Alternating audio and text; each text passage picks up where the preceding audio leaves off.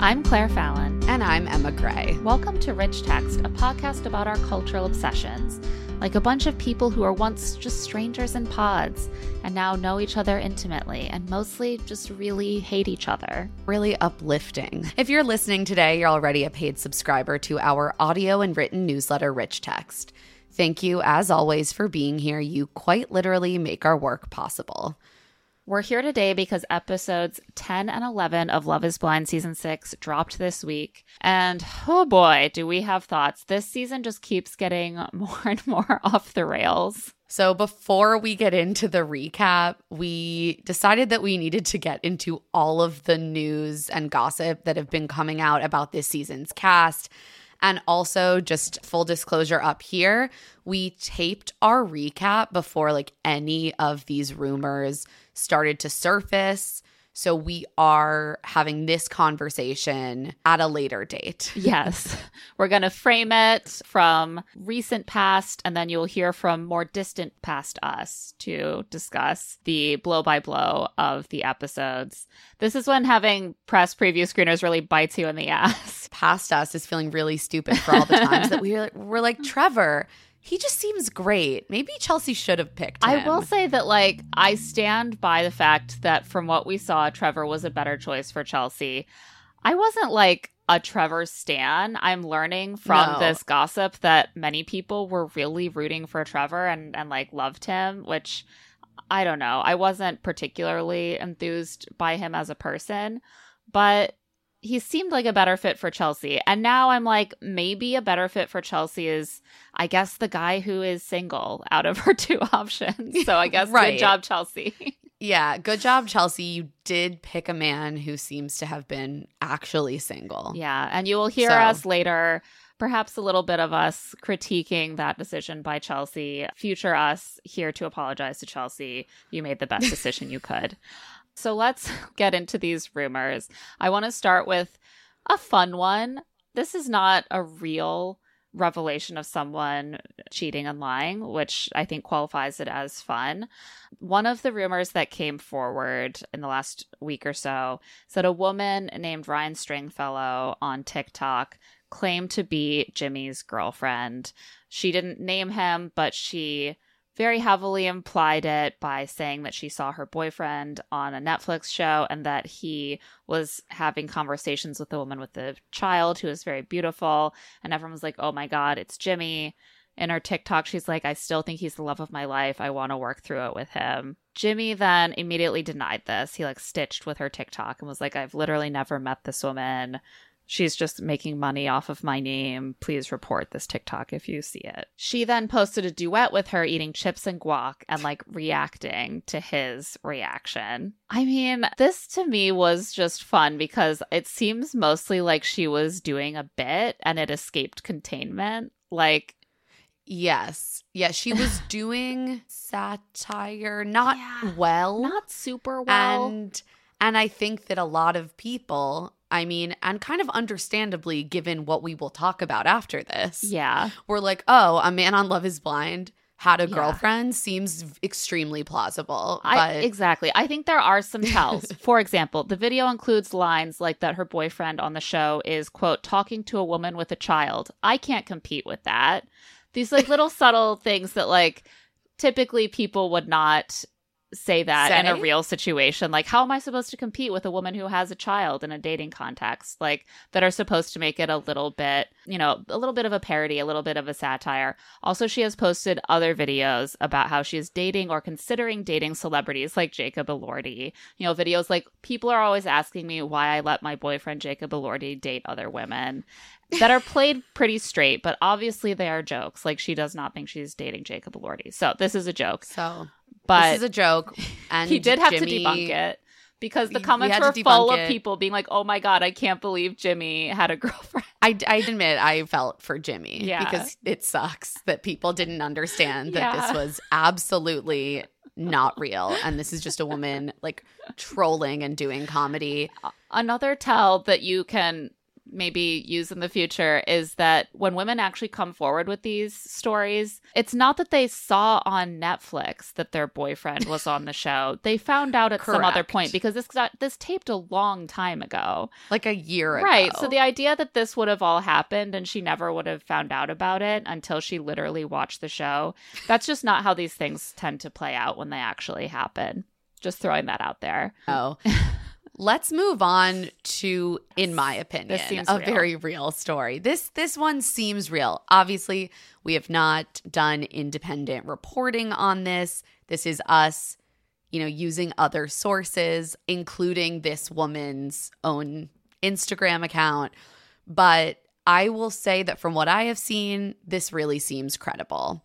So, a woman named Natalia Marrero came forward and said that she was in a serious relationship with Trevor at the same time that he was on Love is Blind.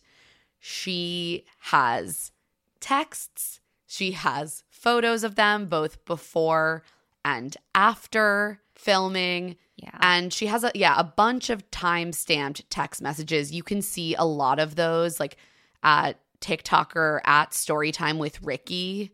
She does amazing work kind of compiling all of these rumors and going through them in a way that is easy to digest. So I would recommend checking out her content. But this was pretty wild. So the timeline that Natalia laid out cuz she did an Instagram Q&A. She says she and Trevor met in September of 2022 and that about a month later Trevor was approached to apply for Love is Blind. We know of course that producers reach out to men and women on like Instagram and say, Are you single? Do you want to apply to this show? So that makes sense to me. And at the time, they weren't seriously dating. So Natalia was like, Yeah, I don't want to hold you back from an opportunity. Go forth. This application process continued for months with long stretches in between where nothing was happening from then until February of 2023. And by that time, Natalia and Trevor were getting serious. They were talking about marriage. But Trevor started making, according to Natalia, the case that this would actually be a really great business opportunity for him and therefore for them and their Yeah. future life. yeah, they could get branding and business opportunities. You know, it's a launching pad.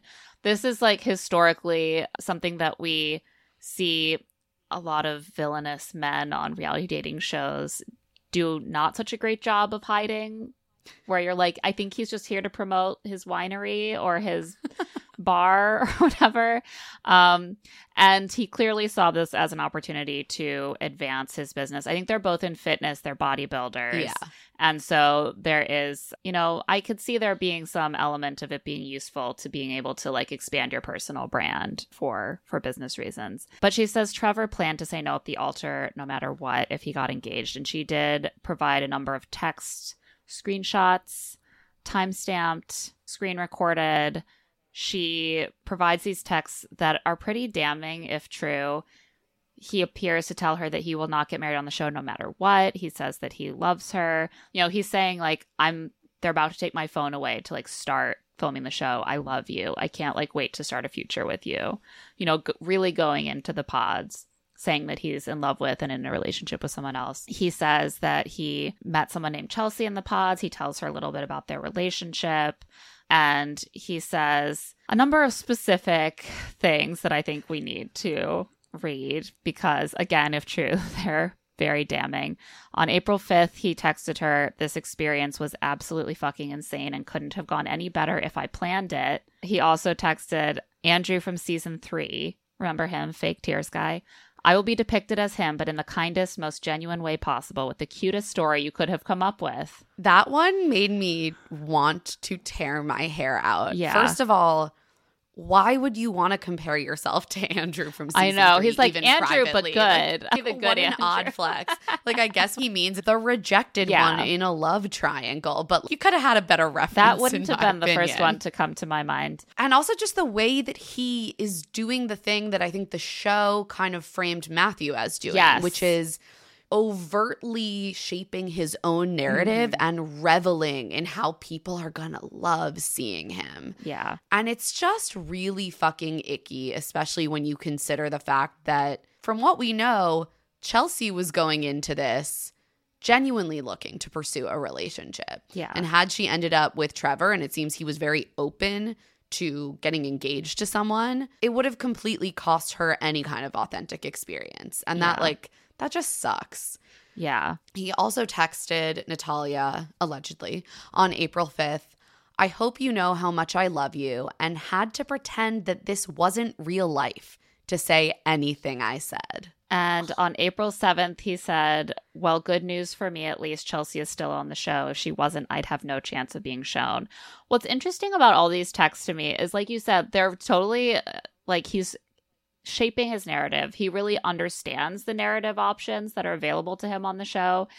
And as he references in that last text, this is a weird show to go on to build your brand because most of the people do not get any screen time at all. Right. Like he got lucky. Yeah. To do this, you have to get very lucky in the sense that you are a character that will be featured. As we know, yeah. most people a aren't. fraction of them on top featured. of that, if you do get lucky, you are going to be scrutinized. Mhm. And so the audacity to think you could get away with this, like it Yeah. tends to come out. I mean, I think the thing is that if a couple ends up getting married from the show, there is a lot of goodwill, right? And they're just sort of uncomplicated celebrities, like D list celebrities, but we love them. We're invested in them. If someone doesn't get married, it's not always a death knell, but that does bring with it the possibility of extra scrutiny, right? Where people are going to be like, why didn't they end up getting married? What went wrong? Why did he say no at the altar? Was it related to this woman who's saying that they were dating the entire time and she doesn't look Mhm. anything like his fiance and he told her he was faking it? You know, the the SK situation begins to happen Yep. where once they give any hint that they might not have been fully committed to the process, people start to be like, why weren't you fully committed to the process? So if he had re- reached a point where he had rejected her at the altar, I think that goodwill would not have continued to be so pure. And even though that didn't happen, he's now very public and he's not in a relationship. And there's someone out there who has all this dirt on him. Like, well, I mean, that's the wildest part is that if he was really smart, he would have stayed with this woman. yeah. And instead, what she posited on her Instagram is that he understood as the show was getting close to air from production that he was going to have a great edit, that his storyline was going to be sympathetic, and he anticipated other opportunities and a bunch of women in his DMs as the show began to air. And so he ghosted his girlfriend three weeks before the show aired for a full week and then broke up with her a week later. You can see screenshots of all of those texts also on Storytime with Ricky's TikTok. She's also said that he was planning to go on Perfect Match. And I think that was probably a part of it. That, like, it's one thing to do one show and try to maintain a relationship in the background, but to go on another dating show and you're still in a relationship in the background, like, he's got to be starting to think, like, okay, it's time to transition out of this relationship into my new future of, like, dating Francesca Farago and, like, you know, she's not available anymore, but, you know, that type of, of dating is in my future. And so i have to like shed this this previous relationship but of course that is exactly the worst time to do it because you are very much in the public eye she is highly motivated to come forward and expose you and everyone's going to be paying attention at this exact moment i it's just the idiocy gets me like the idiocy, the audacity, Yeah. every part of this. if you want the benefits of going on this show enough to risk your relationship you just have to end the relationship because Right. there's there are very few pathways to this working out with you getting famous and being beloved and still being with your girlfriend that you had the entire time you were on the dating show. Like that relationship is over or something else happened that you didn't want. So like what I I just like I don't understand what thought process. No, it's just, it- again, the audacity. yeah.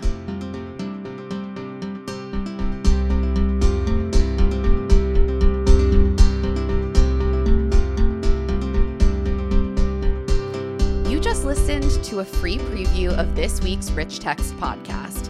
If you like what you heard and you want to listen to the rest of this week's podcast, and our entire rich text back catalog, you can become a paying subscriber at claireandemma.substack.com. If not, you can still enjoy our free weekly recommendations. Rich Text is hosted, produced, and edited by us, Claire Fallon and Emma Gray. You can find the written version of Rich Text at claireandemma.substack.com. You can find us on Instagram at Claire and Emma Pod, and you can find our other podcast, Love to See It, over at Stitcher and wherever you listen to podcasts, as well as on TikTok and Twitter at Love to See It Pod. You can also find us individually at Claire E. Fallon and at Emma Lady Rose. Thanks for listening.